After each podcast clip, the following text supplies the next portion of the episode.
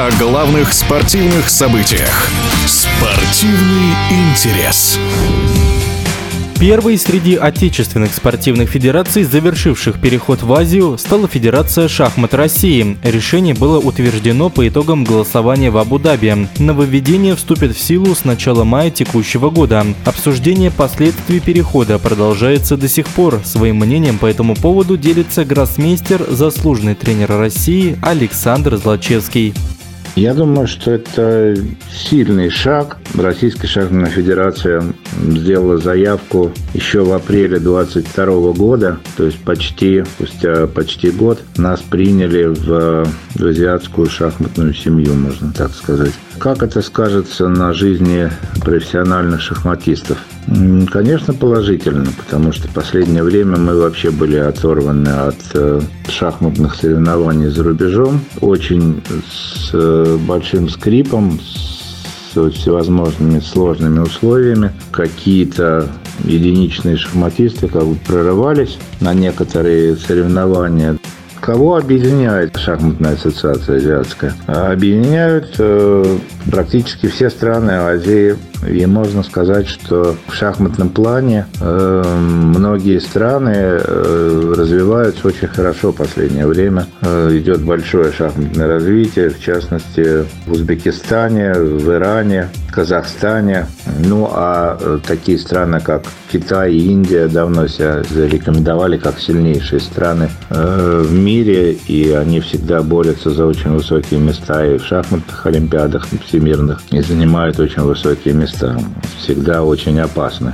Китайские индийские шахматисты. Может ли Россия привнести что-то с нашей мощнейшей шахматной школой в Азию? Ну, конечно, может. Огромное количество как бы, шахматистов, которые э, смогут играть в ближайшем будущем в азиатских турнирах, конечно, привнесут свой вклад и э, будут, я думаю, позитивно влиять на развитие шахмат в Азии. Есть ли в Азии крупные турниры? Конечно, есть, да. Их достаточно много календарных турниров. И даже, может быть, их больше, чем в Европе. Уступают ли европейским э, турнирам азиатские по призовым и по статусу? Ну, наверное, да. Все-таки по призовым, э, скажем, чемпионат Европы, призы чемпионата Европы э, достаточно как бы на уровень выше, чем э, призы в чемпионате Азии. И, ну, статус трудно сказать пока. Мы как бы азиатские турниры меньше знаем. Сейчас познакомимся с ними немножко поближе.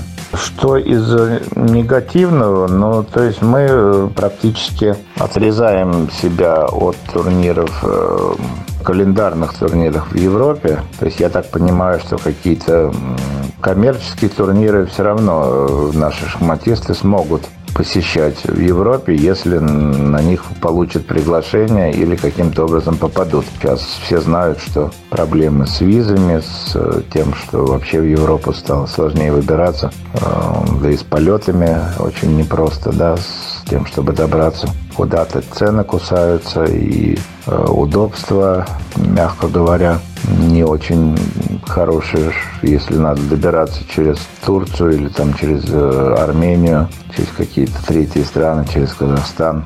Вот, значит, э, в этом плане все-таки коммерческие турниры, наверное, останутся у российских шахматистов. Конечно, в чемпионатах Европы уже вот сейчас, можно сказать, последний чемпионат Европы, в котором какие-то наши шахматисты, кто туда поедет, смогут участвовать, но и дальше мы с мая, можно сказать, э, будем участвовать только в азиатских. Но так как в этом году имеем право играть в европейском чемпионате, то в азиатском мы уже не будем э, в этом году иметь право сыграть. Получается, что мы азиатский чемпионат 23 года пропускаем и сможем в нем участвовать только в 2024 году. Ну и по голосованию 39 э, делегатов голосовало всего за вхождение России Э, в Азиатский шахматный союз. И из этих 39 э, один только был против, и шесть воздержались. Я искал информацию в интернете, кто же был все-таки против и кто воздержался, какие страны. Но не нашел такой информации, только цифры как бы озвучиваются. А какие страны все-таки были не за то, чтобы наши шахматисты вошли в Азиатский Союз, э, этой информации я не увидел. Ну, в общем и целом, вот такая концепция. Ну, конечно, я говорю, все-таки э, нам, я думаю, будет веселей в плане соревнований, в плане того, что появятся какие-то дополнительные возможности. Но, конечно, наше сложное спортивное время, когда очень многие спортсмены отрезаны от многих соревнований и, в общем-то, должны думать, как э, добывать себе на хлеб. В эфире спортивного радиодвижения был гроссмейстер, заслуженный тренер России Александр Злачевский. Спортивный интерес.